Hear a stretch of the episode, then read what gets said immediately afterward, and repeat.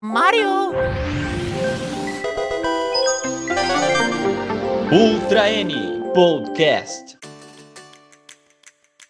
E aí, comunidade nintendista, seja bem-vindo a mais um Ultra N Podcast. Eu sou o Daniel Heinsober e hoje a gente vai falar do forninho da Nintendo. E eu sou o Teus e eu vou pegar essa lancheira e vou me sair daqui. Eu sou o Júlio e Nintendo, você criou um emulador de GameCube só pra emular Super Mario Sunshine, minha amiga? O GameCube completou 20 aninhos este ano, em 2021. Lançado em 14 de setembro de 2001 no Japão e 18 de novembro do mesmo ano nos Estados Unidos, o console de sexta geração da Nintendo ainda reúne uma ampla legião de fãs apaixonados. Com um controle único, muito poder para a época e uma arquitetura de programação bem sedutora para os desenvolvedores, o Cube alcançou a marca de 600 jogos ao longo de toda a sua vida útil, dentre os quais estão inúmeras pedras preciosas, que ainda não tiveram uma segunda chance em outras plataformas da Nintendo. E nesse episódio comemorativo do Ultra N Podcast, a gente vai comentar de 10 jogos que estão presos no GameCube e que merecem aparecer numa segunda chance no Nintendo Switch. E para se juntar nessa festa de aniversário, a gente convidou dois grandes fãs do Nintendo GameCube, diretamente do Mozart Okubo, o Mozart. Opa, beleza pessoal? Mozart Okubo na área e hoje é dia de comemorar aí os 20 aninhos do GameCube. E junto com ele veio também o Alexandre Gramelic. Eu sou o Gramelic e o GameCube já entregava loads rápidos sem precisar de SSD. Chupa. Isso é verdade. Eu me assustei com os... Eu demorei pra jogar o Luigi's Mansion, que é o primeiro jogo do GameCube. É incrível como aquele jogo esconde todos os loads dele. Mas antes de começar, alguns recadinhos rápidos. Se você é novo por aqui, se inscreve no canal, não deixe de curtir esse vídeo e sempre que puder, compartilhe com seus amigos. Você também pode seguir a gente nas redes sociais e também nos agregadores de podcast. Você também pode fazer parte do nosso grupo do Discord ou do Telegram e conversar mais sobre Nintendo. E ainda, caso queira apoiar nosso projeto, você também pode ser membro do nosso canal no YouTube, usando o botão Seja Membro. Excluindo as plataformas fracassadas como o Virtual Boy e jogos exclusivos para acessórios como o Satellaview, o 64DD, o GameCube é o console de mesa da Nintendo com menos relançamentos para outras plataformas. Duvida sobre isso? Então vamos passar por alguns números. O Wii recebeu cerca de 9 jogos do GameCube. Além do port de Twilight Princess logo no lançamento, a Nintendo lançou a linha New Play Control, que no ocidente recebeu 4 jogos de GameCube adaptados para o Wii Remote. Os 2 primeiros Pikmin, o Mario Power Tennis e Donkey Kong Jungle Beach. Já Metroid Prime 1 e 2 foram adaptados para o Wii Remote em Metroid Prime Trilogy e a Capcom lançou o Resident Evil 4, o 0 e o Resident Evil 1. Lá no Japão ainda tivemos o Chip Robô e o lançamento de forma separada do Metroid 1 e Metroid 2. Já o Wii U ganhou os remasters de Twilight Princess e Wind Waker, ao passo que o 3DS recebeu um port do primeiro Luigi's Mansion. Por sua vez, o catálogo de jogos do GameCube no Nintendo Switch é à primeira vista um pouco melhor. Entre os destaques temos a Capcom, que trouxe além do Resident Evil 4, as versões HD de Resident Evil e Resident Evil 0, e a Square Enix com Final Fantasy Crystal Chronicles. No Switch a gente também tem os jogos de aventura e ação, como o Sphinx and the Cursed Mummy, o Bob Esponja, o Ty, The Tasmania Tiger 1 e 2, sem esquecer, claro, o Super Mario Sunshine, incluído no pacote Super Mario 3D All Stars. Agora a polêmica, a gente ainda pode falar que o Super Mario Sunshine ainda está disponível no Nintendo Switch? Claro que não, não existe mais, não existe esse jogo. Em mídia física existe. Se não tem na eShop, não existe. Ela lançou em algum momento, então acho que conta. Tem 10 milhões andando por aí, então acho que ainda conta. Ah, sim, mas foram 10 milhões? Foi. Ah, então acho que já tem mais Mario Sunshine de Switch rodando por aí. É mesmo, isso aí. É. Exatamente. Então tá, existe Super Mario Sunshine de Switch, mas não existe de GameCube, então. Ainda tá chegando logo mais o remaster do Super Monkey Ball, que saiu lá no GameCube numa coletânea, o remake de 13, um FPS estilizado e bastante aclamado na época. Nunca ouvi falar. Eu sempre vejo o nome desse jogo, só que eu só sei o nome, eu sei o que jogo tá falando, mas eu não sei como pronuncia. Eu chamava de 13. Eu também falo 13. Eu também falo 13. É? Eu sempre olho o número, eu sei que jogo que é, mas nunca falei ele, o nome dele, sabe? Com tudo isso, o número de jogos no GameCube e no Switch pode chegar na casa de 2 dezenas. Pode parecer uma quantidade razoável, mas é pouco em comparação de como a Nintendo usou a biblioteca do NES, do Super NES, do Wii e do Wii U. E é apenas uma fração da quantidade de bons jogos que marcaram a vida do GameCube. Então, sem mais delongas, vamos começar essa lista, porque tem muita gente aqui querendo ouvir a opinião de vocês. Para começar, aproveitando aí que o mundo inteiro e mais um pouco está na hype da sequência do Breath of the Wild, por que não um The Legend of Zelda, que é ao mesmo tempo tradicional e não é, né? Que foi o Four Swords Adventures, que tá lá preso na exclusividade do GameCube e com as possibilidades do Switch, assim, cara, seria sensacional. Não só um relançamento dele, como até uma nova tentativa aí, né, de emplacar uma continuidade nessa subsérie aí que a Nintendo lançou. E por sua vez também foi uma extensão do teste que eles fizeram naquele joguinho do Game Boy Advance, né? Que era um extra do Zelda Link to the Past do GBA. Então eu acredito que depois de mostrar as possibilidades, né, do multiplayer, tanto local quanto online, que o Switch está agregando para vários jogos, e também de mostrar que o Zelda funciona bem em qualquer que seja a perspectiva, né? Eu acho que vem muito bem a calhar, assim, um Zelda com aquela câmera superior, estilão 2D, classicão, né? E outra coisa, nessa época, a ideia da Nintendo era tentar espalhar o multiplayer em telas separadas, né? E era muito caro você conseguir jogar o Four Swords, né? Você precisava ter não só o jogo, o GameCube, mas como teria que ter o Game Boy Advance para conseguir jogar ali, não mas vários Game Boy Advance para jogar em multiplayer, né?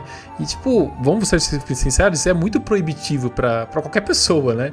E trazer um Four Swords novo, uma continuação, seja o que for, no Switch, seria uma ótima oportunidade, porque tendo a estrutura online que o Switch tem, e robusto até, né, vamos dizer assim, comparado ao que a gente já teve no passado, é um conceito muito legal e seria uma coisa a mais pra gente colocar, por exemplo, até mesmo no serviço online da própria Nintendo, né? Sem dúvida alguma. Assim, uma coisa engraçada é que aqui no Brasil a gente tem uma realidade completamente diferente do resto do mundo, né? Pra games então nem se fala. Mas se você for parar pra pensar, lá fora, né, o difícil era ter as pessoas com GameCube em casa, porque Game Boy Advance todo mundo tinha. Era o inverso que era o difícil, né? Era reunir alguém com um GameCube. E você jogou Game Boy, esse jogo, Mozart? Você conseguiu achar uns malucos pra colocar numa sala pra jogar? Então, como você bem disse, né, na época era proibitivo mesmo, né? E hoje, né, da forma que tá esse mercado retrô, voltou a ser proibitivo também. Mas nesse meio, nesse recheio aí entre um período e outro, eu consegui jogar em duas pessoas, né? E inclusive eu até consegui registrar isso, né? Eu fiz uma gambiarra aqui, porque você pode usar o Game Boy Player do GameCube e conectar ele numa TV e capturar a imagem do Game Boy Player como se fosse a tela do Game Boy. Então, assim, Então, eu consegui me reunir com um amigo. Nós usamos dois GameCubes e um Nintendo Wii. O Nintendo Wii rodou o jogo do GameCube. E aí, cada GameCube com Game Boy Player conectado nas entradas do controle do GameCube faziam o Wii achar que eram dois Game Boys Advance. Cada um ligado numa TV. Por favor, então, você tem uma foto disso. Você tem uma foto disso, por favor. Eu tenho vídeo disso, gravado. Fiz até um layout pra vocês verem a telinha do GBA, porque é uma coisa muito única mesmo, assim, né? Ô, Moza, eu imagino que no final disso você encontrou o Neo e destruiu a matriz. Quase. Eu vou te falar que esse meu amigo, ele manja muito de edição, essas coisas e tal. E mesmo assim nós ficamos umas 3 horas só pra fazer tudo funcionar. Imagino. Com tudo isso? A gente ficou mais tempo fazendo tudo funcionar do que jogando, né? Acho que a gente jogou 1h30, 2h. Mas foi muito bom, cara. Assim, com 2 pessoas já era sensacional, mas é um jogo que é aquele número mágico, assim, pra 4 players, cara. É mais ou menos como Mario Party, sabe? Mario Party com 1 pessoa, 2, dá pra jogar? Dá, mas o legal são 4 players ao mesmo tempo, porque ele faz com que o jogo, ele precisa das formações e de trabalho em equipe, né? Pra quem nunca jogou nada parecido, é uma mistura aí do Zelda A Link to the Past, né? Até porque ele usa os cenários muito parecidos com o Pateta do Super Nintendo. Ele tem uns puzzles, algo bem parecido. desde pressionar botões e acender tochas, né, e coisas do tipo, mas até mesmo chefões, né, eles têm estratégias que beneficiam o trabalho em equipe, né, e também a competição, né, porque aí você coleta, é como se fosse uns rupees, eu não tô lembrando o nome agora, mas é tipo aqui, imagem, é um triângulozinho, e tipo, no final de... como se fosse um pedaço da Triforce, mas... Isso, e no final de cada estágio tem tipo um ranking, né, e aí vai estimulando aquela competição e tal. Da melhor maneira que jogos como o New Super Mario Bros. Ou o Mario 3D World fazem, assim, né? Que todo mundo joga junto, mas um ali, no fundo, tá querendo é prejudicar o amiguinho, sabe? Então, assim, é aquela coisa mágica mesmo. E, cara, pra Zelda é algo muito especial, né? A Nintendo, vocês sabem muito bem, ela é sempre muito tradicional com as franquias mais preciosas dela, né? E tanto Mario quanto Zelda, até mesmo o Metroid aí, a gente sabe que vem ano e vai ano e eles mudam muito pouco a fórmula, né? Quando muda, ou o resultado é revolucionário, como foi com Breath of the Wild, né? Ou pode ser algo assim que não agrada muita gente, como foi com Star Fox Zero, né? Ou até mesmo com o próprio Metroid, coitado, que o que fizeram com o meu querido Metroid nos últimos anos. Mas esse Zelda aí, cara, funciona muito bem. Eu recomendo... Pra quem...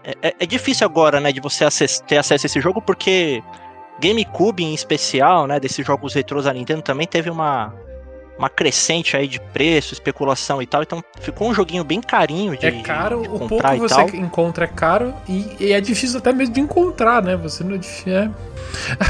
Eu acho que todos os jogos a gente vai falar aqui caem nesse mesmo problema, tipo, é mais caro você comprar um jogo usado do GameCube do que você comprar um jogo lançamento pro Switch. Pois é, não, acho que você quase compra um Switch com o preço desse jogo agora. Então, e é por isso que eu escolhi esse jogo pra mencionar aqui, porque hoje, até o exemplo de outros games que foram relançados, é mais acessível você comprar uma versão nova, remasterizada, e vai ter todos os recursos de multiplayer, online, né, as melhorias de qualidade de vida no jogo, do que correr atrás de um jogo antigo, fora juntar os 4 amigos, os 4 Game Boys, né?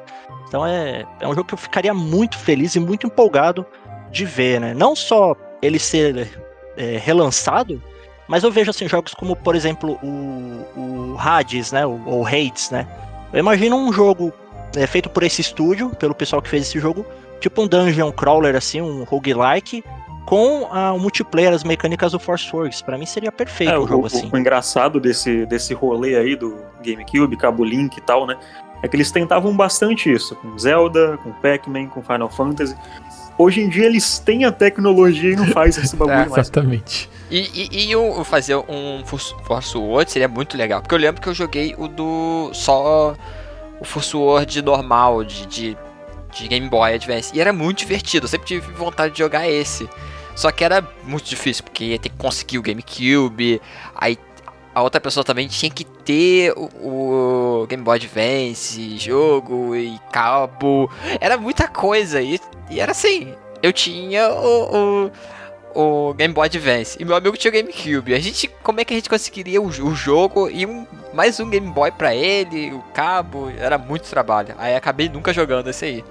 Mas eu sempre tive vontade. Essa versão do Game Boy Advance, se eu não me engano, a Nintendo disponibilizou uma versão digital, se eu não me engano, gratuita, na ocasião do aniversário de 25 anos de The Legend of Zelda no 3DS. Não, era do Embaixador. Se eu não me engano, era dos Embaixadores. Era Embaixador? Era do programa de Embaixadores. Uai, mas eu não sou embaixador, como é que eu tenho isso? Mas não teve a distribuição no aniversário de Zelda? Eu acho que teve, hein? Eu achava que era só dos Embaixadores, que tinha o 3DS, ainda tinha mais uma fase, ou mais uma ou duas fases, eu acho. Uma coisa também que causou muita confusão é que muita gente, até na época e até hoje, às vezes as pessoas olham pra capa do jogo e dão uma pesquisada e acham que ele é só o mesmo jogo do Game Boy Advance, né? Sendo que o do GBA era tipo um minigame, um extra. E o Force Works Adventures, ele é um jogo completo, né? Você tem toda uma história pra seguir, ele faz inclusive parte da linha do tempo, e não é um jogo que você termina assim numa tarde, né? Brincando aí, dá umas 20 horas de jogo, então é bastante coisa pra fazer nele.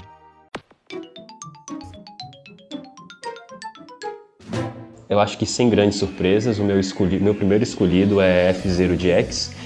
E assim, eu acredito que existe muitos bons motivos para a Nintendo rever a possibilidade de trazer F-Zero pro Nintendo Switch.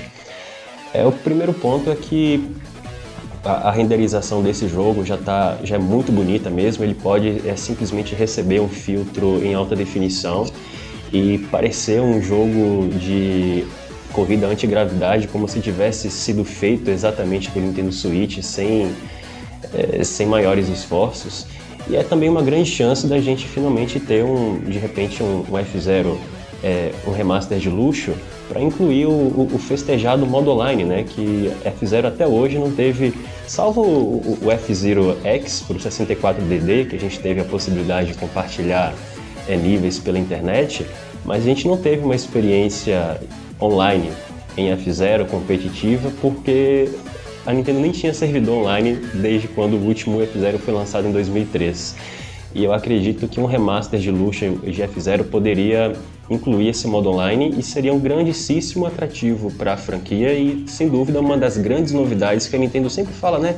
A gente precisa de uma grande ideia, mas assim como o Mario Kart DS, ele basicamente, né, ele implementou o modo online como uma das grandes novidades, esse remaster poderia fazer essa inclusão e acredito que já seria atrativo o suficiente. Acho que o único problema desse jogo, Júlio, seria as CGs, né? Porque não tem como remasterizar aquelas CGs, né? Verdade. Eles colocam aquele filtro escuro, né? Que, como ficou no Super Mario Sunshine, né?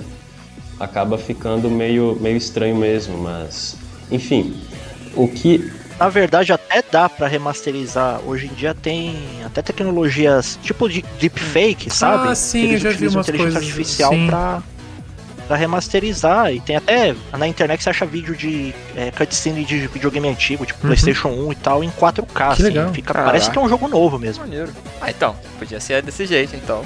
E, assim, a gente não pode esquecer também de que esses remasters e remakes, eles sempre, como demandam menos investimento, apenas uma fração de investimento do que fazer um jogo inteiramente novo, de repente, intencionalmente ou não, poderia servir como um parâmetro para a Nintendo aferir, né, o interesse por um jogo novo, genuíno da franquia F-Zero, né, que já está há muito tempo com essa demanda supostamente reprimida. Também haveria a possibilidade... Isso daí é uma coisa que eu defendo bastante, né? Tem muitas IPs da Nintendo que tiveram seus últimos jogos no GameCube, no Wii, né, como o F-Zero, o Wii Punch-Out e tal. Cara, esses jogos já são bonitos pra época. A Nintendo não tem interesse em um jogo novo dessas franquias. Porra, até eles em HD. É melhor do que nada, sabe? Eu quero tudo no Switch, em termos de IPs da Nintendo, né?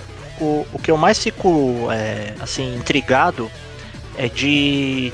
Porque, assim, alguns jogos a gente sabe que tá naquela zona, naquele pesadelo de direitos de copyright. Por exemplo, o GoldenEye é uma bagunça, é um pedaço, cada pedaço do jogo pertence a uma empresa, então ele nunca vai ser relançado. Ninguém nunca vai sentar numa mesa pra juntar os pedaços, né? Entendeu? Só que você olha assim, você fala, então, F-Zero feito pela SEGA, né? A SEGA, ela tem uma relação boa pra caramba com a Nintendo, que é algo irônico pra quem viveu os anos 90, mas ela tem uma bela relação. O próprio estúdio lá que fez o Amusement Vision, né? Também é responsável pelo Monkey Ball. Eles estão lançando jogos até hoje. Então, assim, eu não entendo por que que... O que impediria eles arriscarem, né? Pelo menos um remaster, né? Que seja desse jogo, né? E já pensou se esse remaster também incluísse... Agora sem Game Shark, tá? O F-Zero EX pro arcade. Tipo, F-Zero GX plus EX HD Remaster, sabe? Seria muito legal se eles fizessem isso também. E como nossa, vale $60, cara. E como você falou, Moza, o fato de existir, inclusive, essa questão do Super Monkey Ball, o fato de existir esse remaster agora do Super Monkey Ball pro Nintendo Switch, das versões do GameCube, já é, de certa forma, um precedente pro F-Zero GX, porque ele roda numa engine aprimorada do Super Monkey Ball, né? Então, mais ou menos, você já tem um indício do F-Zero rodando no Nintendo Switch. Ó, já tá um caminho andado já. Então, Júlio, será que estão fazendo um teste com os Monkey Ball pra fazer isso? Ó, quem sabe? Olha, eu acredito. Olha, eu posso estar enganado, mas eu acho que teve um maluco da SEGA que falou que tinha interesse em trabalhar em F-Zero de novo. Sim, foi produtor. Hoje ele produz Yakuza, né? Mas ele foi produtor do GX. É o o Toshihiro Nagoshi, né? É o pai do Daytona USA, né? O jogo que eu escolhi é um jogo que tá tendo rumores de que ele vai acontecer. Não, se tem rumor, então já é verdade. É. O pessoal tá falando muito em remake de Metal Gear Solid pro PlayStation 5, mas, cara, esse jogo já existe. E é um jogo de GameCube, que tá preso na exclusividade do GameCube até hoje, né? Que é o Metal Gear Solid The Twin Snakes. Tem uma galera que, mais purista, assim, né? Dos fãs do jogo lá do PlayStation, que não gosta dessa versão, mas acho que eles não gostam porque eles não podem ter acesso. Mas é... Cara, esse jogo, na época, ele teve os gráficos, assim, rodando numa engine muito parecida com a do Metal Gear Solid 2, que era o jogo da época, né? Ele teve umas mecânicas de gameplay do Metal Gear Solid 2 também, com uma mira em primeira pessoa e tal. E, tipo, uma repaginada, assim, bem moderna do jogo. E foi a versão que eu joguei. Eu joguei muito pouco o original do PlayStation, não me aprofundei e tal. Esse aí foi Metal Gear Solid que eu zerei. E, tipo, seria muito interessante ver esse jogo em HD, né? Vai que eles lançam uma coletânea algum dia. Pô, esse jogo é muito mais interessante de se colocar nessa coletânea do que um jogo de PlayStation que envelheceu como leite, né, cara? Mas você sabe que tem uma razão aí que impede isso de acontecer, né? Lá vem as más notícias, diga aí. É, um problema de não termos... Até mesmo no próprio Metal Gear Solid 4, quando você vai pra Shadow Moses, né, eles reaproveitam cenas do PlayStation.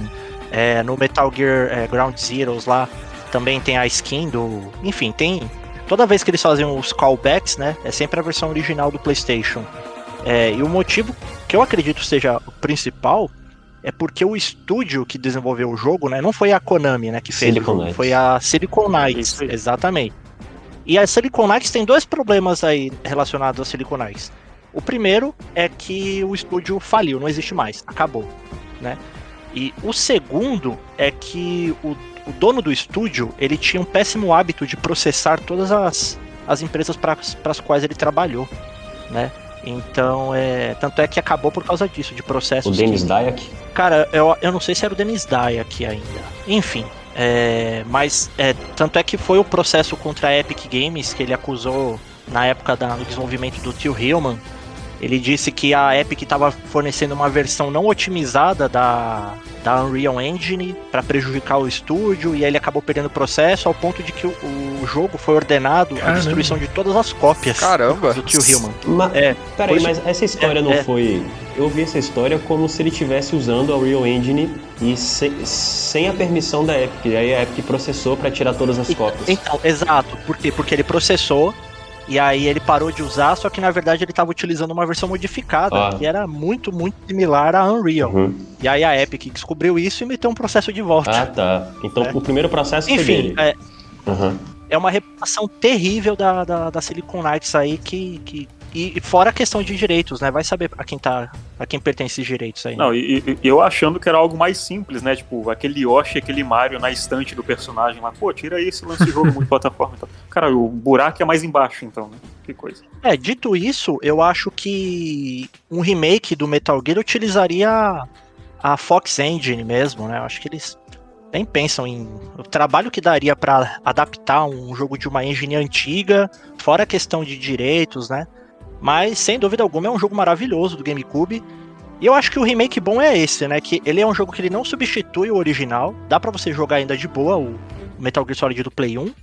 Mas você também pode ter uma ótima experiência no Twin Snakes, né? E quem já tá mais do que calejado de jogar o original, tem um frescor aí ao jogar a versão do GameCube, né? Olha, eu sou um pouco mais otimista em relação a essa questão dos direitos, porque a publicadora foi a Konami.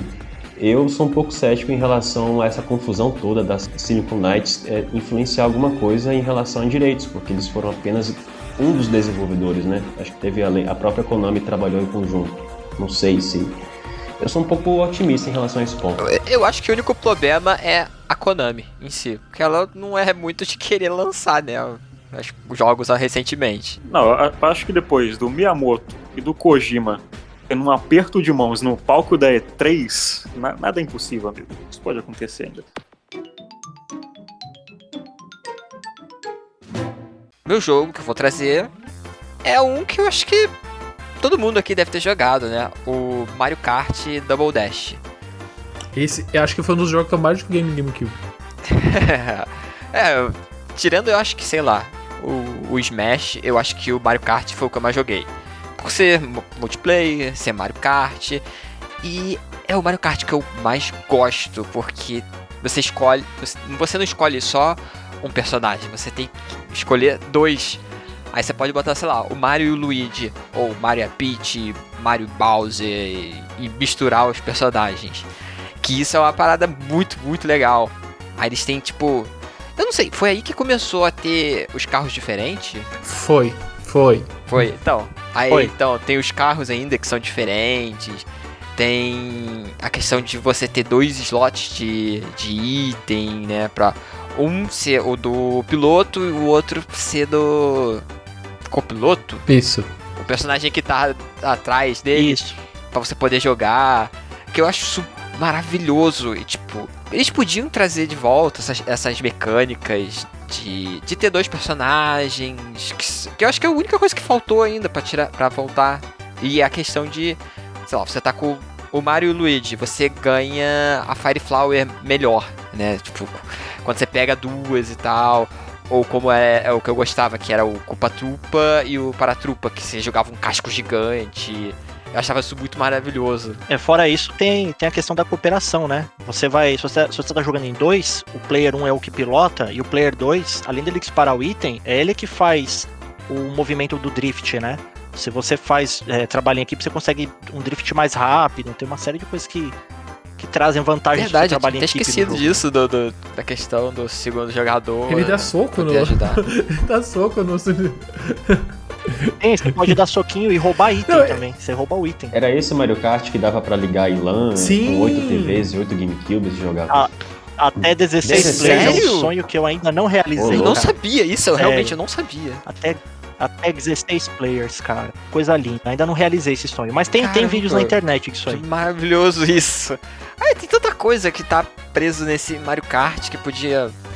sei lá, eu particularmente não gosto do conceito de dois players no mesmo carrinho. Eu não gosto dos carrinhos. Eu tenho preconceito com o carrinho, sabe? Eu não gosto. Ele não é kart. Ele não é kart, isso, né? Ele já virou um carro grandão, mas aí, né? Depois no Wii já tinha moto. Moto não é kart. Não, mas você acha que eu jogo com moto? Você acha que eu jogo com esses carros? Eu só jogo com kart nos jogos atuais. Alguém me entende. Ah, eu acho muito bagunçado. Hoje em dia até eu acho mais bonito. Isso que é ordem num jogo Nintendo? O jogo de luta da Nintendo é bagunça, o jogo de corrida da Nintendo é bagunça, a festa da Nintendo é bagunça, tem que ser bagunçado. Eu fico revoltado que aquele Mario Kart de celular tem tanto personagem Mario bacana. É verdade. No Mario Kart 8 tem boneco de Splatoon, de Zelda. Cara, por quê? Sabe? É, porque no celular você gasta dinheiro de verdade, se você quiser abrir eles mais rápido, né? Então, pra eles vale a pena colocar personagens bacanas, entendeu? Mas esse lance caótico, tem duas coisas aí que dão esse lance caótico, né? Primeiro são os super itens, né? Esses itens gigantes, né? Casco gigante da Culpa-Trupa, do Bowser, a bomba, o Shenchomp também, que, nossa, era um caos. As pistas eram ainda estreitas, né? Depois do Mario Kart Wii... Baby Park... E é outra coisa. Baby Park do Double Dash é o caos, né? É o pandemônio aquela pista ali. E aí depois, por causa do modo online, e por causa dos 12 jogadores, você pode reparar, os jogos do Mario Kart a partir do Wii, eles passaram a ter uma pista muito mais larga, mais obtuso, muito mais margem de erro, os traçados são legais, mas são menos desafiadores. O Mario Kart 8 é bem larga, então, bem larga. Eu sinto falta.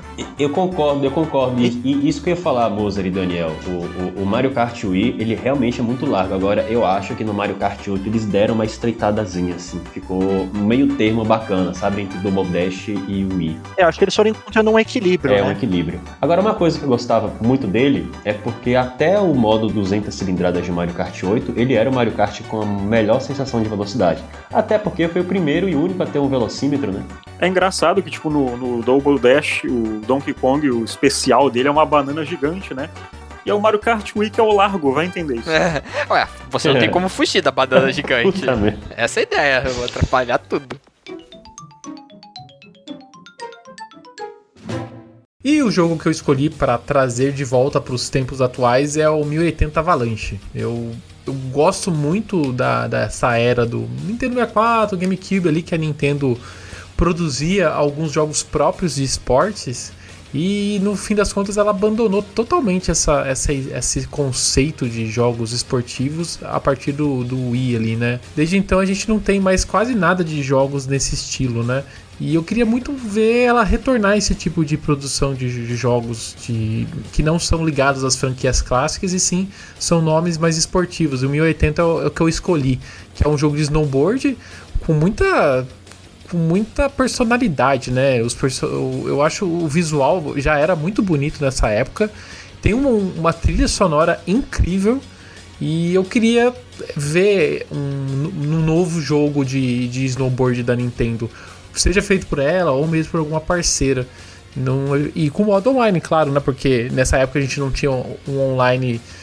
É os primeiros passos do online. Eu acho que no 1080 não tem nada disso, né? Eu acho que só tem um multiplayer em tela dividida mesmo. E seria interessante a gente ter um jogo novo de snowboard feito pela própria Nintendo. Na real, acho que seria interessante pro mercado no geral, né? Porque SSX tá fora, não existe mais, né? A Nintendo tem um mercado ali, de bandeja, só pra ela. E ela são jogos bem pequenos, né? Posso ser o cara da má notícia de novo, então? Pô, lá vem. O maior problema que eu vejo aí também tem a ver com o estúdio, sim, né? Porque quem fazia esses jogos esportivos, na época do 64 a Nintendo tinha a Left Field, que era a grande parceira, que foi tentar carreira solo, né? E acho que não existe mais. Então acho que não deu muito certo ela se afastar da Nintendo, mas a Left Field, pra quem não lembra, ela fez o melhor jogo de motocross de todos os tempos, que é o Excite Bike 64, né? E depois ela passou o bastão pra NST, né? A Nintendo Software Technology Corporation. Só que essa divisão aí, ela acabou depois de todo o rolo daquele jogo Project Hammer, que foi um jogo que foi uma bagunça. A Nintendo gastou mó grana, deu prejuízo, o jogo nem foi lançado. Um projeto do Wii, né? É, pra Wii. Então, depois disso, o que sobrou desse estúdio foi relegado a fazer jogos pra DSi. Fizeram, se eu não me engano, um dos Mario vs Donkey Kong e só. Então meio que foi dissolvido essa equipe aí que fazia jogos esportivos, né? Tanto é que podem ver que não só de snowboard, mas todos os jogos de esporte assim que a Nintendo lançava, que já não eram muitos, acabaram, não deu mais todos, nada. Literalmente, os últimos que acho que que eu lembro foram realmente pro Wii ali, e eram jogos bem pequenos assim, não era nenhuma grande produção, nenhuma grande aposta, era jogos meio que pra cumprir tabela ali da biblioteca, não era nenhum projeto grande. E o 1080, na época que ele foi lançado, demonstrado na E3, ele chegou com pouco e circunstância, né? Era assim pra mostrar o poder técnico do GameCube, mostrar a avalanche, né? O próprio avalanche os acontecimentos ali durante a descida da montanha. Era um jogo de esporte para mostrar a potência técnica do aparelho. E hoje em dia, é o que o Gramelic falou, né? Não se tem jogos desse esquema feito pelas produtoras. Eu acho que o máximo que a gente tem, até Gramelic, você comentou, é a Ubisoft. A Ubisoft mantém alguns jogos ali da linha de esportes, dos esportes radicais, ainda que a gente até tem agora um lançamento até de um jogo grande produzido por eles, mas acho que tirando deles, eu já não vejo mais ninguém. A gente até viu o Tony Hawk's agora voltando também, que é um jogo, essa linha de esportes que também fazia sucesso na época, mas tá bem difícil. Inclusive a Ubisoft, ela tinha prometido um jogo de snowboard, se não me engano, acho que era Amped, não sei, não tipo lembro um MMO de radicais, isso aí. Ela já lançou o Steep, né? O Steep já foi lançado há alguns anos. Isso, e agora isso. O Riders Republic, então, que vai sair esse ano. Esse jogo ele tinha sido cancelado pro Switch. A minha teoria é que a Nintendo tinha jogado a IP 1080 graus na mão da Ubisoft, mas é sonho, né? É uma boa teoria. Agora, essas questões do estúdio é realmente intrigante. A NST, apesar de realmente ter entrado em declínio, eu tenho certas expectativas positivas em relação ao futuro dela, porque ela estava de fato fazendo só jogo indie. Acho que aquele jogo Good Job ela co-desenvolveu com o estúdio indie, sabe? E só portando coisas muito pequenas. Mas ela que fez recentemente o elogiado porte do 3D World pro Nintendo Switch.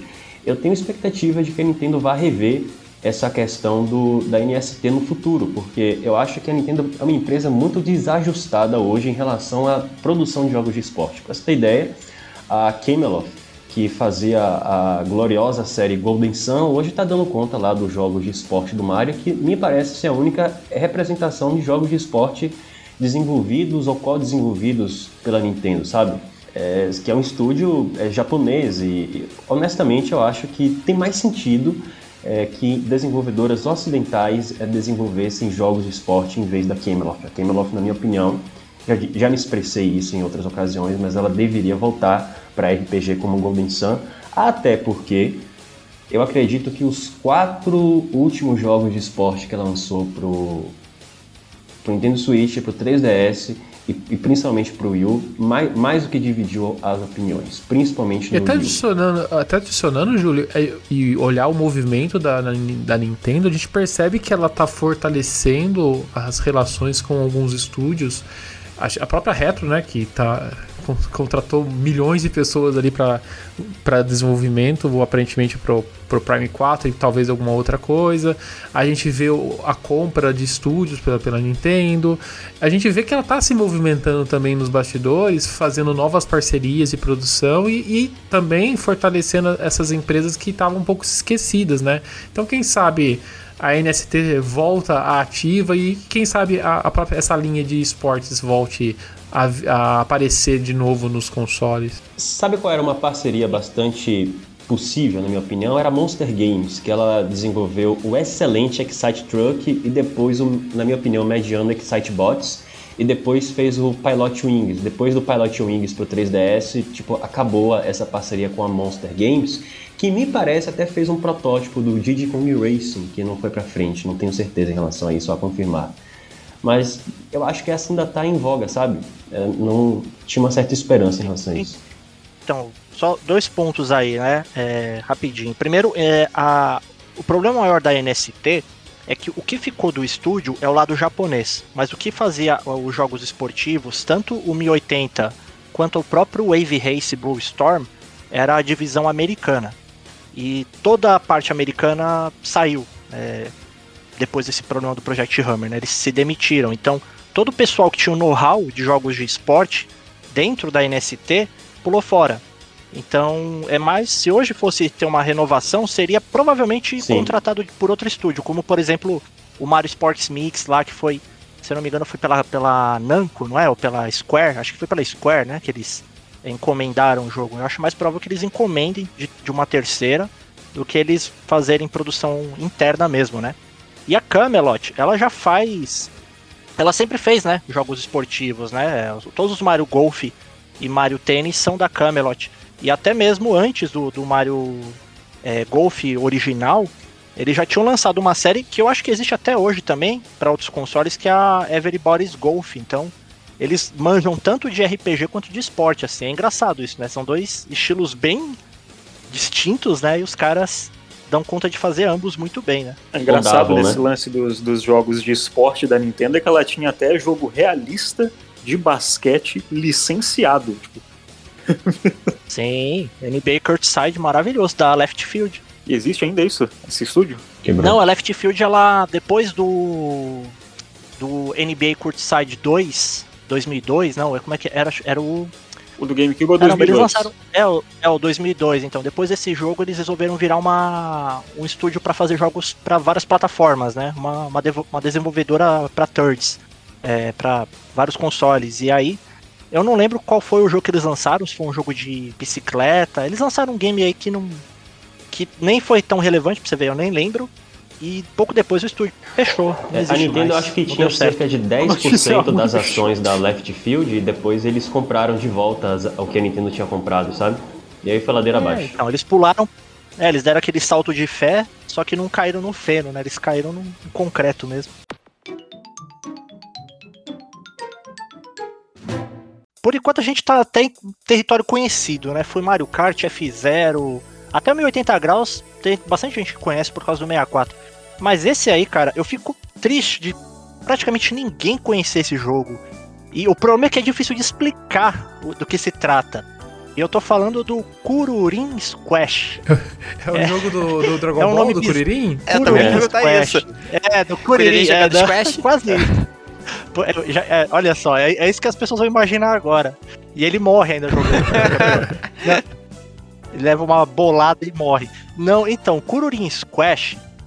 É, imagina assim, ó, vocês aí, pessoal da Nintendo, que jogou Nintendo 64, vocês devem lembrar do Blast Corps, sim, né?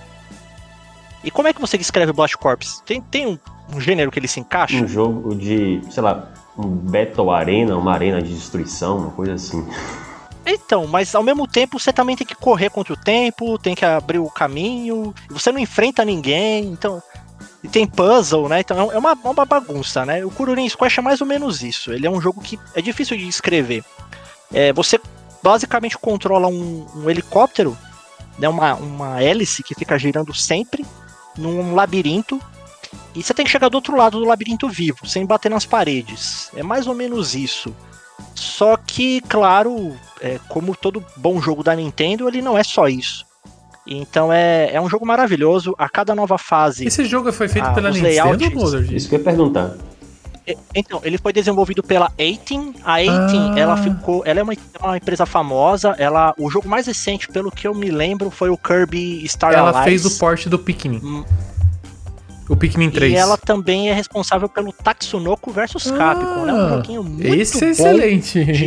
Esse é excelente. E o Kururin... Sem dúvida alguma, cara. Olha, eu gosto do GameCube, eu acho que não é segredo pra ninguém, que eu gosto do console, né? Mas o Kururin Squash, cara, eu acho que ele entra no meu top 10 fácil, assim, é um dos jogos mais bacanas do GameCube. E é uma pena mesmo que ele não saiu no ocidente, né? Esse jogo ele ficou só no Japão. E os outros dois Kururin, apenas um foi lançado na Europa pro Game Boy Advance, né? Porque ele teve dois jogos no GBA. Mas pra alegria de tá, Kururin saiu na Europa, o GBA na Europa. Se chama Kururin. Só que o Kururin Paradise, que seria o segundo, só saiu no Japão. Eu lembro, Mozart, desses jogos no lançamento do Game Boy, nas Nintendo World da vida. Eu lembro. Sim, vinha nas fotinhas lá. Ele foi um dos primeiros, acho que ele foi, eu não tenho essa... Foi um dos primeiros, né? Acho que é 2001 mesmo, 2001 ou 2002. Eu lembro dele ser um dos jogos da line-up do Game Boy, então eu lembro dele estar no meio do... Eu lembro dele no Game Boy, e quando você falou até pra mim que você ia trazer esse jogo pro GameCube, eu falei, mas tem esse jogo pro GameCube? Eu até fui pesquisar, porque eu não lembrava. Depois que a hora que eu olhei e vi, eu falei, nossa, é verdade, existe. E a gente pode falar que é um puzzle, na verdade, né? É um puzzle, né?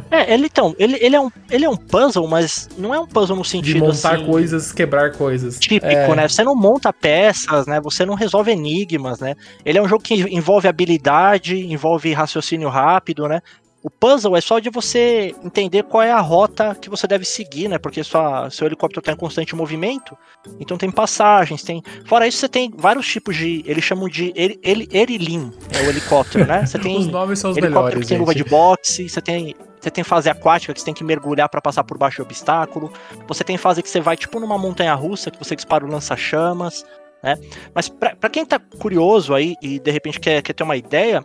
Se você for um felizardo dono de Nintendo Wii U, pro Virtual Console do GBA, lá do Wii U, foi lançada a versão do GBA, do primeiro jogo, localizado em inglês e tal. Acho que tá uns $7, $5, por aí. Então fica aí a dica pra quem quiser ter essa curiosidade, já aviso que vicia, viu? Eu penso nesse jogo, eu penso em jogos como, por exemplo, Animal Crossing. Imagina se a Nintendo nunca tivesse tirado do Japão aquele jogo. Se ela nunca tivesse dado uma chance, sabe? E aí eu vejo, olha o Kururin Squash, cara, e esse jogo é tão a cara do... Eu não entendo a mente dessas empresas nessa época pra não trazer certos jogos. É que hoje em dia com a distribuição digital, acho que diminuiu muito isso, né? A gente vê quase todos os jogos... É difícil ver hoje em dia um jogo... Ah, não, esse jogo não vai ser lançado pra fora. Tá... É difícil hoje em dia a gente ver isso. Mas nessa época, nossa, que tinha de título que ficava restrito no Japão, até o Modern. O Modern até foi lançado um só mesmo e demorou para lançar o Modern no Ocidente, o Modern 3 nunca foi lançado, não dá pra entender muito bem como é a cabeça da... Tipo os Fatal Frame do Wii também, né? Sim. Ah, eu vou comprar a franquia, mas eu vou deixar só aqui no Japão. Não faz sentido. E pra você ver, uma coisa que mais me deixa intrigado é que no caso do Kururin Squash, cara, você nem precisa saber japonês pra jogar. Eu não sei nada de japonês. Tipo, ele é muito intuitivo, sabe? E... mesmo que fosse a questão da localização, cara, tem muito pouco texto pra traduzir, né? Se eles fizeram isso com Animal Crossing, que é só texto o jogo, é uma pena mesmo de ir. Joguinho assim que eu recomendo pra todo mundo, cara, maravilhoso.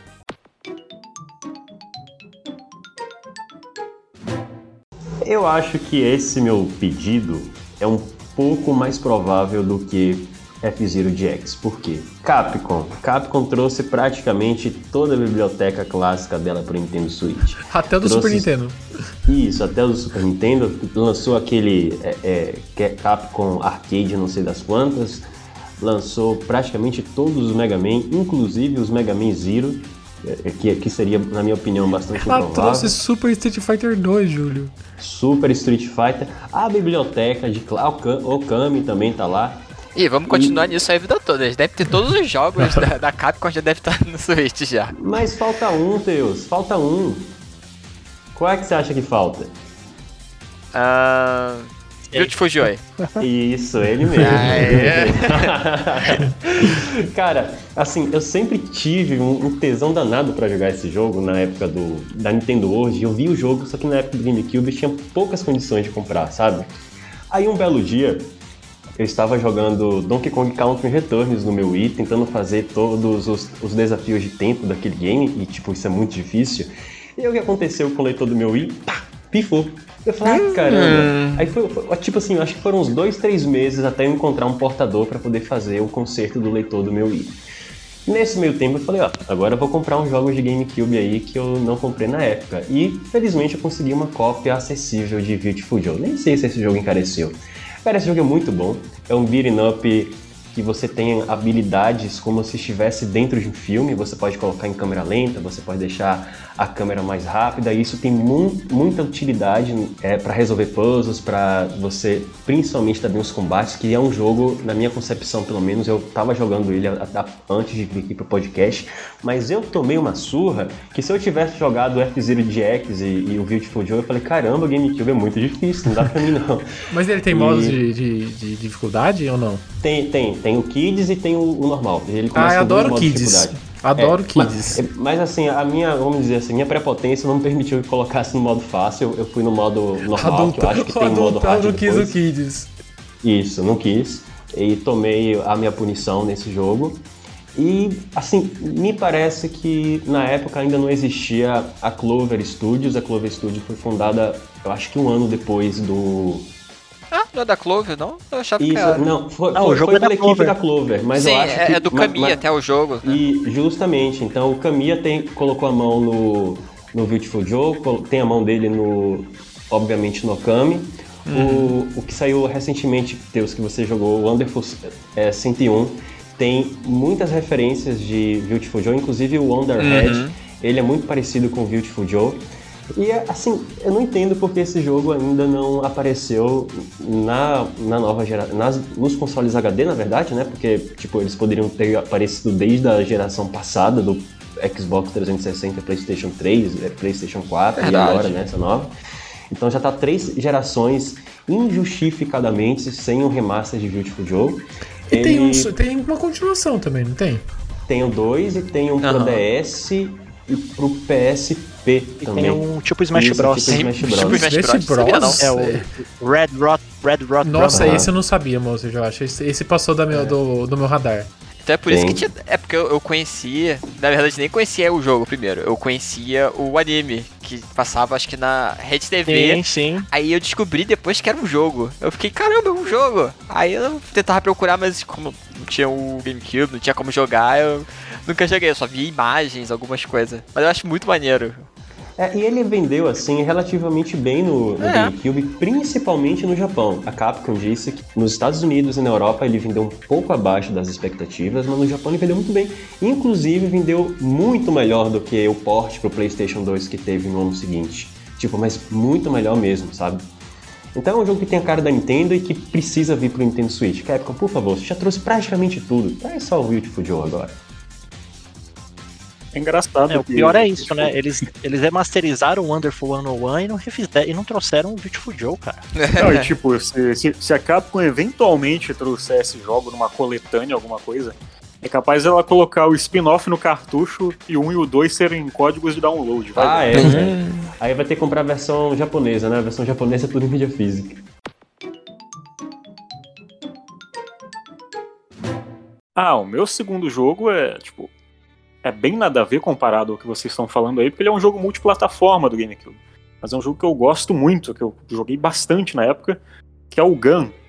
E eu costumo dizer que ele é o Red Dead Redemption antes do Red Dead Redemption. Porque, tipo, até teve aquele Red Dead Revolver na época, mas era um joguinho de fase, né? Não era mundo aberto e tudo mais. E esse eu considero, tipo, o melhor jogo estilo GTA, entre aspas, pro GameCube, né? Ele tá muito acima daqueles True Crime que saíram lá na época e tudo mais.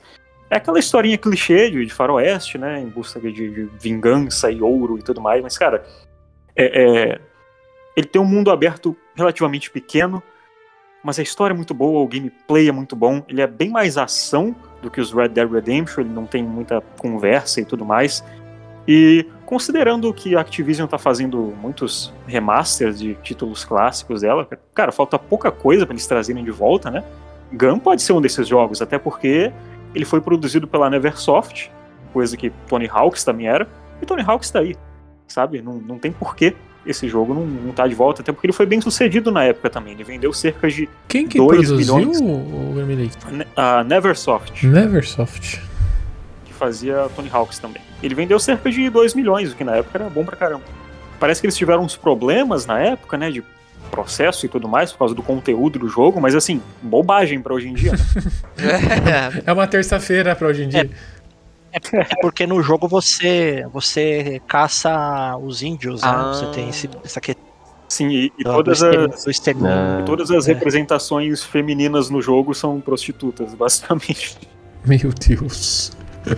Faz um Gun 2 um pouquinho mais certinho e pronto, né? Ele até chegou a receber uma versão Next Gen, né? Que foi lá pro Xbox 360.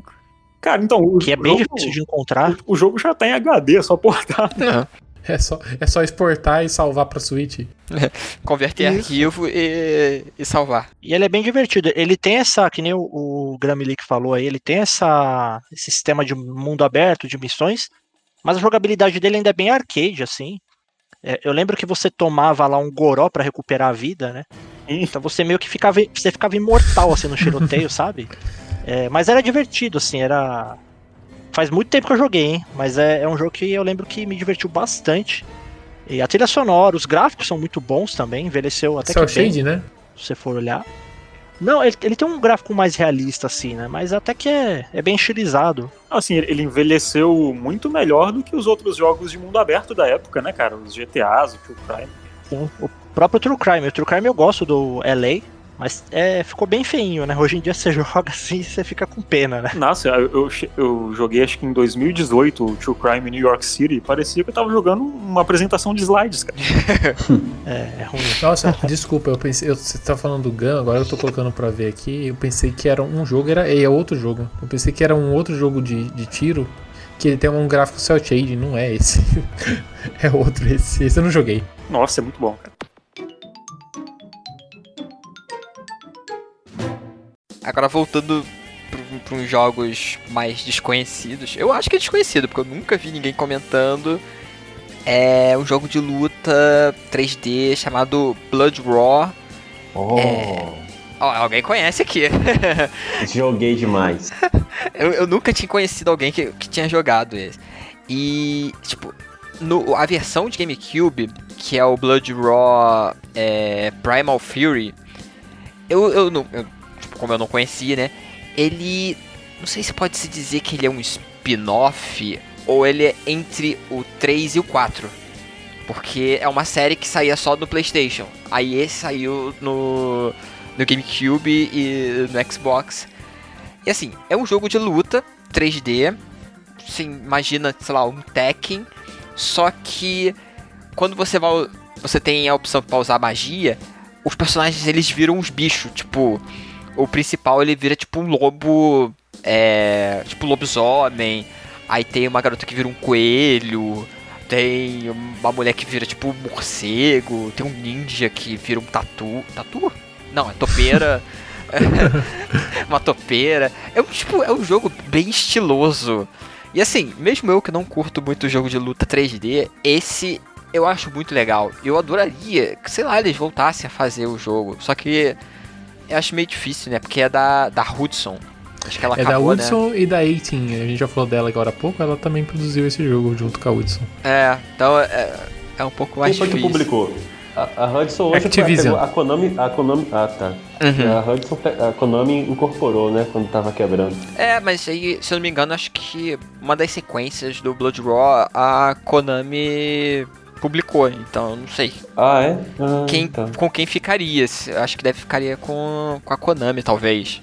Então, dependendo da Konami, a gente pode ver, sei lá, uma sequência, um remake, aí. Que seria legal, porque, tipo, jogo de luta 3D, você só tem o Tekken, não tem nenhuma concorrência, pelo que eu lembre. Oh, se tá nas mãos da Konami, vai ser um jogo free to play, ou pra pachinko. Pra mobile. Poxa, em vez de fazer pachinko, faz, sei lá, pro arcade, eu fico mais feliz, mesmo eu não podendo jogar, mas, poxa. Você não acha que o próprio Switch seria um responsável pela Konami, ou por qualquer que seja o dono, de não querer trazer de volta o Blood Roar? Porque, pensa assim, você vai lançar um jogo de luta na plataforma que tem o Smash Bros. Mas é um jogo de luta diferente, não é igual o Smash. Porque você pode... o Smash é tipo... É um brawler, né? Aquele que você vai ter plataforma, não sei o que. Esse não, é um jogo mais pra 3D. Padrãozão. Ele é mais padrão 3D. Esse aí teria concorrência com o Tekken, não com o Smash. Ah, mas aí, tipo, depois que o Switch recebeu Mortal Kombat 11, tipo, a porteira foi aberta. Acho que o cara nem queria lançar o Mortal Kombat 11 no Switch. Eu lembro que, acho que uns anos antes, ele fez uma enquete no Twitter se queria que lançassem o próximo Mortal Kombat pro Switch ou pro Vita. O cara fez uma enquete, cara. Botando Vita. O cara tentou até o último minuto não lançar uma coisa. Vocês querem o quê? O Mortal Kombat 11 no Switch ou no Super Nintendo e Mega Drive? Só faltava fazer isso. É, mas isso é por conta do Mortal Kombat Armageddon, né? Que foi um fiasco no Wii, então... Aí ele fica com medo. Aí foi meio difícil de voltar. A ideia era essa, né? O público da Nintendo vai querer um novo Mortal Kombat? Era mais nessa ideia. Mas tem espaço. Devia ter feito a enquete, né? Pro Switch ou pra pachinko? Esse Blood Roar, ele tem uma jogabilidade multidirecional, né? Parecendo o Soul Calibur, se a memória não me engana, né? Sim, sim. Ele faz muito tempo. Olha, eu não esperava que você fosse trazer uma memória tão distante pra eu lembro que eu até achava legal de jogar. Eu não era bom, eu só achava divertido de jogar, porque ele tinha tipo foi a primeira vez que eu vi aquela mecânica de, na luta, você jogar o cara pra fora e ser uma outra arena. E lá também tinha um outro que, dependendo do ângulo da arena, que você podia bater muito forte, quebrava, em vez de jogar pra outra arena, dava ring out. Então você podia terminar a luta com, sei lá, com dois golpes. Um pra bater e quebrar a arena, e outro pra jogar o cara pra fora. Você jogou Battle Arena Toshiden também, nesse esquema? Acho que era no PlayStation 1. Não, esse eu não joguei, não. Ele tá mais pra pegada mesmo de um jogo de luta versus com arena 3D, assim, mais tradicional do que por exemplo, um Power Stone. Acho que tá. Ele lembra bastante. É que ele, assim, ele tá mais pro Dead or Alive, se você for pegar a movimentação dos bonecos, porque ela é mais rápida do que o Tekken. É, né? Bem, o Tekken, os bonecos mais pesados, né? É, porque eu falei pelo Tekken, porque foi, sei lá, o mais fresco na minha cabeça, mas é uma referência, né, o Tekken, né? Ajuda a entender. E para fechar nossa lista de jogos que poderiam renascer no Switch, né, eu vou trazer o Eternal Darkness, né? Para quem nunca viu Eternal Darkness, ele é um jogo de terror psicológico que foi lançado no GameCube. Ele nasceu de um projeto, na verdade, para o Nintendo 64, e com o não sucesso do Nintendo 64, e muitos dos projetos do Nintendo 64 foram levados para o GameCube. E Eternal Darkness é um desses jogos que compuseram um dos primeiros, a linha de jogos iniciais ali pro GameCube, também nessa pegada mais de jogos para adolescente, para adulto, né? Eternal Darkness ganhou muito destaque nessa época por conta disso. Só que, diferente, eu acho que talvez muitas pessoas peçam Eternal Darkness no Switch, eu não gostaria muito, eu acho que talvez do jogo original, porque eu joguei sim o Eternal Darkness no GameCube, mas mesmo quando eu joguei no GameCube, eu já achei ele um pouco datado. Vocês jogaram o Eternal Darkness nessa época também? Eu já achei ele já um pouco velho pro próprio GameCube. É feio, vamos falar a verdade. Ele é muito feio, tadinho. Ele é feio. Ele é bem feio. Enquanto o GameCube recebeu um Star Fox Adventures com aqueles gráficos maravilhosos, o Eternal Darkness você via que era realmente um jogo do Nintendo 64 portado pro GameCube. Ele não era muito bonito. Então, eu ia falar do Resident Evil 0, né? Que também nasceu no 64 e saiu no GameCube, né? E você faz uma comparação com o Resident Evil 0, dá até pena do Eternal Darkness. Dá muita pena. Eu ia falar também que, tipo, um jogo de lançamento do GameCube é aquele Star Wars Rogue Squadron. Muito, tipo, sim. Tem gráficos que nem o Wii recebeu, sabe? Em termos de gráficos realistas e tal. Exato. E você veio o Eternal Darkness, acho que meses depois. Tipo. Exato. Então, assim, Eternal Darkness, eu acho que ele tem conceitos muito bons, mas ele foi produzido por uma empresa, né, que não tem esse primor de desenvolvimento, né, porque é o que a gente tá falando aqui, né. Então, assim, eu acho que Eternal Darkness não é um candidato para só receber um port pra nova geração. Eu acho que não funcionaria, sabe? Ele precisaria de um renascimento, remake, né? Uma sequência, alguma coisa. Nem remake, porque a estrutura do jogo em si já também não é tão assim. Eu acho que hoje, com o grande poder da nostalgia, talvez a gente tenha mais nostalgia pelo jogo, mas ele não é um jogão, assim, sabe? É um jogo bem daquele mediano, assim, sabe? Ele tem muitos problemas pra época. Eu não rejoguei ele depois, mas eu tô puxando pela minha memória. Por que da época bem, então, desse jogo? Se ele é feio, ele é datado, cheio de coisa. Não. Calma aí. Apesar dos gráficos, eu vou discordar que ele não seja um jogão. Pra mim, ele é um jogão. Eu curto muito o gênero survival horror. E ele fez algo que era inédito, né? O terror psicológico até então que a gente conhecia era do Silent Hill. Tava mais no campo do sobrenatural ali, né? De você questionar o que era real, o que era ou o que não era real dentro do jogo. E com o Eternal Darkness, com aquele lance da barra de sanidade, ele pregando peças no jogador, você começou a questionar até o seu mundo, né? Porque ele quebrava a quarta parede, né? Então você tá jogando lá e ele de repente começa a diminuir o volume da sua TV. Caraca, ou ele dá uma...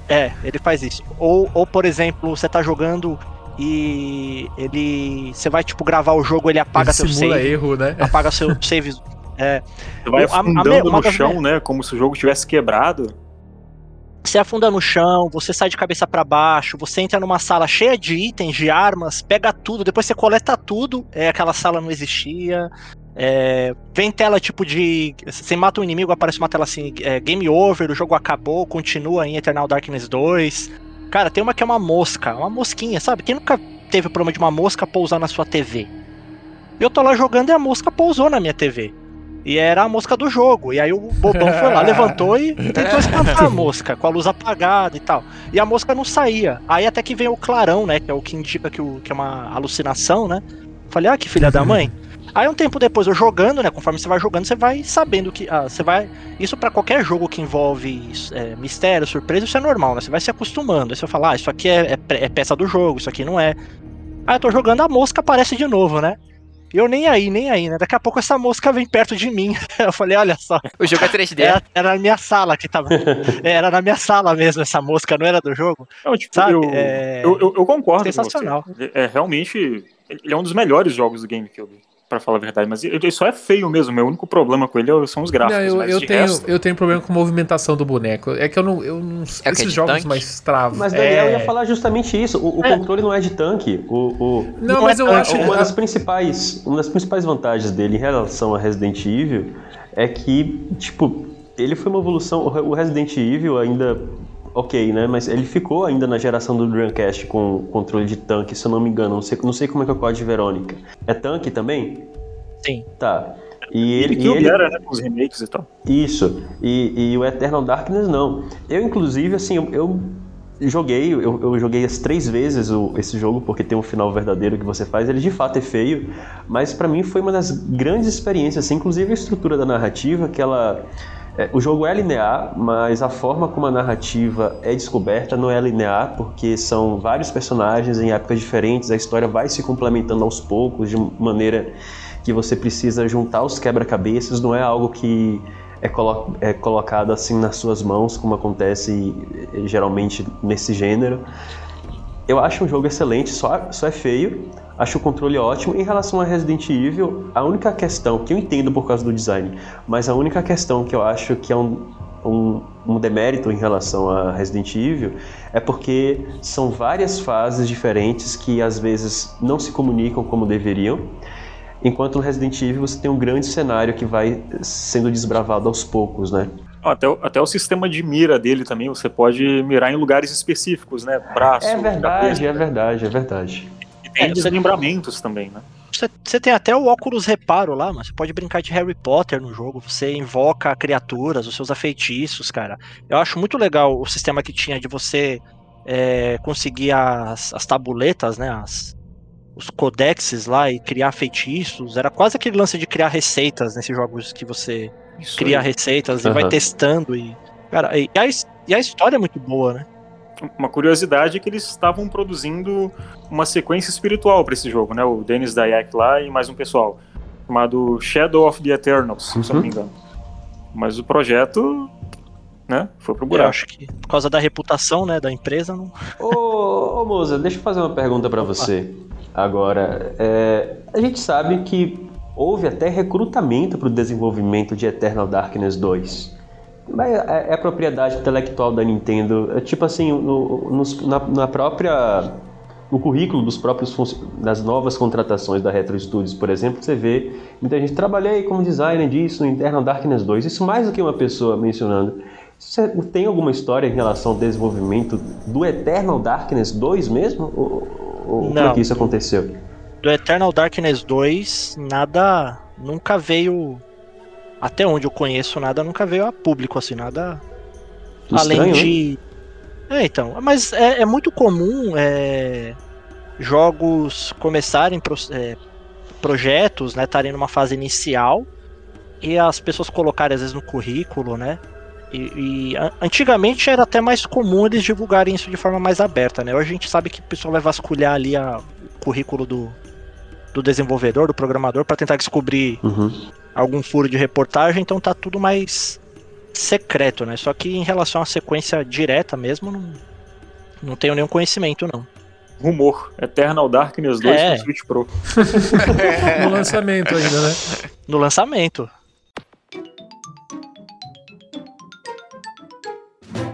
Essa foi nossa lista de 10 jogos do GameCube que queremos ver no Nintendo Switch. E pra você, qual jogo de GameCube você mais quer ver relançado ou mesmo uma nova versão pro Switch?